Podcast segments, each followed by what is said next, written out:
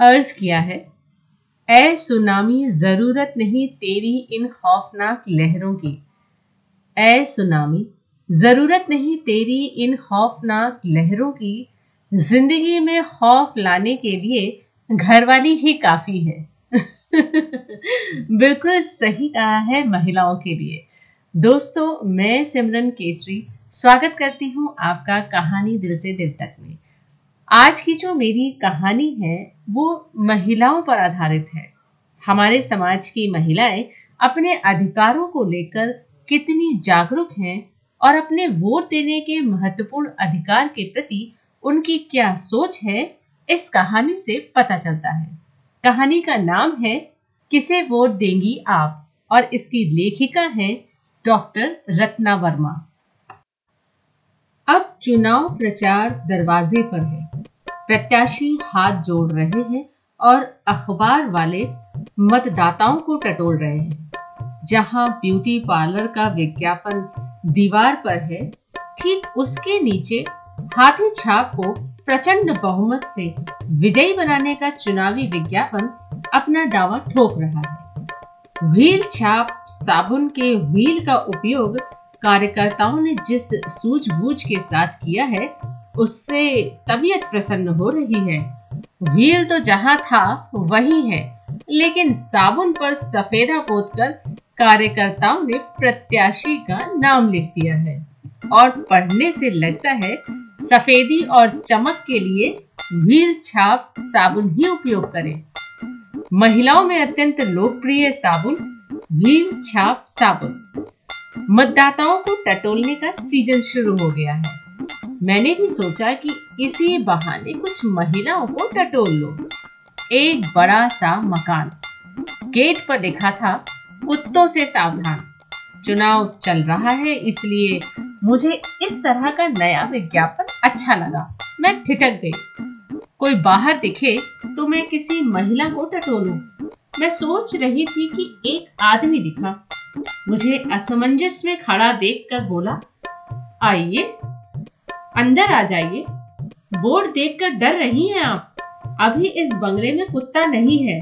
Ma'am साहब ने अल्शेशियन पिल्ले का ऑर्डर बुक कर रखा है।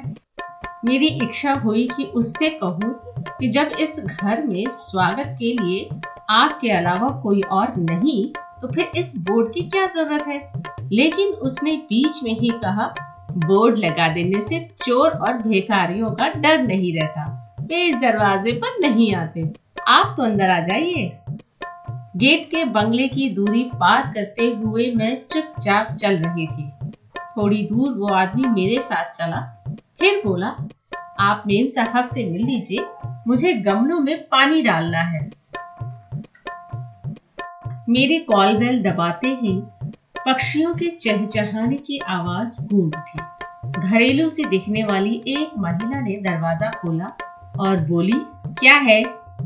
मैंने कहा मेम साहब से कह देना, टीवी वाली आई है। टीवी की बात मैंने इसलिए की कि अपनी तस्वीर टीवी पर दिखाए जाने के लालच में मेरा आदर सत्कार सही होगा। मैं बैठक में आ गई। थोड़ी देर बाद नौकरानी नाश्ते की प्लेट और चाय ले आई। तभी मेरी समझ में आ गया कि अपना इम्प्रेशन ठीक जम गया है। वो बोली, मीम साहब तैयार हो रही हैं। आप तब तक चाय लीजिए। मैं जानती हूँ कि बिना सजे धजे भी बाहर नहीं आएँगी। महिलाओं के साथ यही तो प्रॉब्लम है। चाहे उन्हें मतदान में जाना हो या किसी शोक सभा में बिना मेकअप किए नहीं जाती टीवी सीरियलों ने महिलाओं को कम से कम इतना जागरूक तो किया ही है। मेम साहब आधे घंटे बाद चेहरे पर मुस्कान बिखेरती हुई बैठक में आ गई। मैंने औपचारिकता और शिष्टाचार के बाद सीधा सवाल किया, आप किस पार्टी को वोट देंगे? मेरे इस प्रश्न से वो बौखला गई। इस प्रश्न के बदले मुझे उनकी साड़ी की तारीफ़ करनी थी और कहना था कि आप कितनी स्मार्ट लग रही हैं। ऐसे प्रश्न महिलाओं को हर मौसम में प्रसन्न रखते हैं। वो बोली, क्या? पार्टी? किटी? मैंने कहा, लगता है आप किसी पार्टी में जा रही हैं। इस बार मेरा प्रश्न सुनकर वे खुश हुई बोली कि पार्टियाँ ना हो तो हम जैसी महिलाओं का तो टाइम पास ही ना हो। मैंने फिर पूछा, इस बार चुनाव में आप वोट किसे देंगी?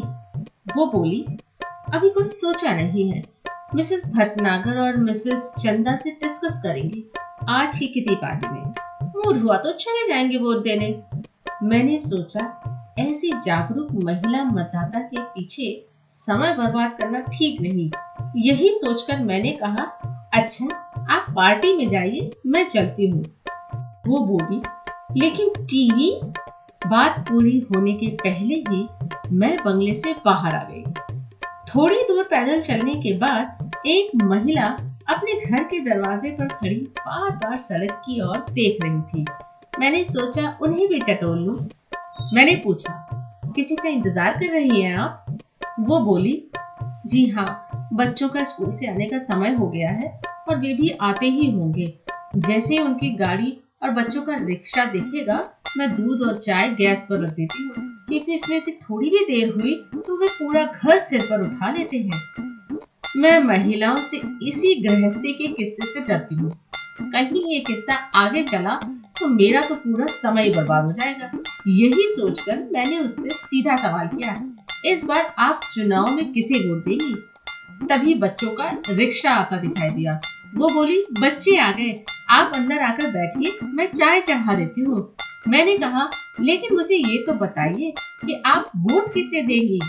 वो बोली, वे जिसे कहेंगे उसे ही दे दो हम औरतों को तो ज़िंदगी भर किचन में ही रहना है। शादी के इतने साल बाद भी मैं आज तक उनका ही कहना मानती हूँ। फिर वोट से हमें क्या करना है? किसी को भी दे। महँगाई कम होने वाली नहीं है। मैं सोच रही थी कि महिलाओं को लेकर लंबे लंबे सर्वेक्षण होते हैं और आज भी महिलाएँ सोचती हैं कि उनकी ज़िम्मेदारी सिर्फ़ किचन तक ही सीमित है। बच्चों को दूध गर्म करके देने और पतियों के ऑफ़िस लौटने के बाद गर्म चाय पिलाने तक ही। थोड़ी दूर जाने के बाद झुग्गी झोपड़ियों वाला मोहल्ला शुरू हो गया। मैंने सोचा इन गरीब महिलाओं को भी टटोलूं। एक झोपड़ी के सामने तीन चार गंदे बच्चे खेल रहे थे। एक महिला उन्हें गालियाँ दे रही थी।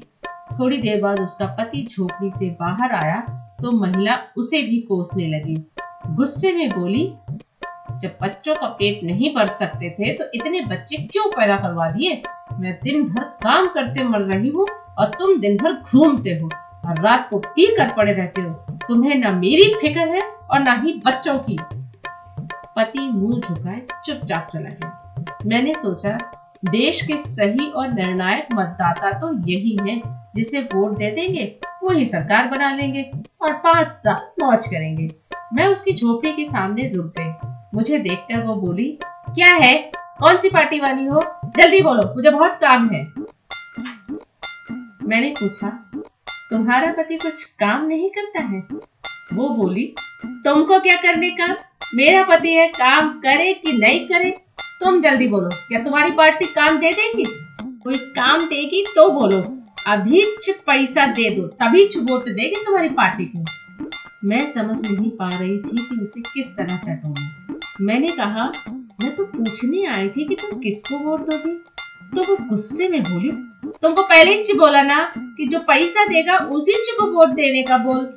दिलाती क्या पैसा? अभी रोज पार्टी वाला आता है, लेकिन पैसा कोई नहीं देता। जो पहले देगा, उसी को वोट दे दूँगी। इस चुनाव में बच्चों का कपड़ा सिलवाना है। जल्दी बोल, कितना पैसा देती? मैं उसकी बात का जवाब दिए बिना ही आगे बढ़ गए समय कम है। मुझे अभी भी महिलाओं की मानसिकता को टटोलना है। अखबार के लिए महिलाओं की जागरूकता पर रपट तैयार करनी है। नहीं। हमारे देश की महिलाएँ जो आज हर क्षेत्र में अपनी पहचान बना रही है, वो आज भी अपने वोट देने के अधिकार के प्रति कितनी उदासीन है। हर वर्ग की महिलाओं के मतदान के प्रति अलग अलग सोच है। उन्हें इस बात से फ़र्क ही नहीं पड़ता कि कौन चुनाव में जीतेगा या कौन हारेगा। अपने एक वोट की कीमत को वो जानती ही नहीं है। एक वोट से सामाजिक ढांचे को बदल सकते हैं। दोस्तों नई कहानी के साथ मैं आपसे फिर मिलूँगी। तब तक के लिए नमस्कार।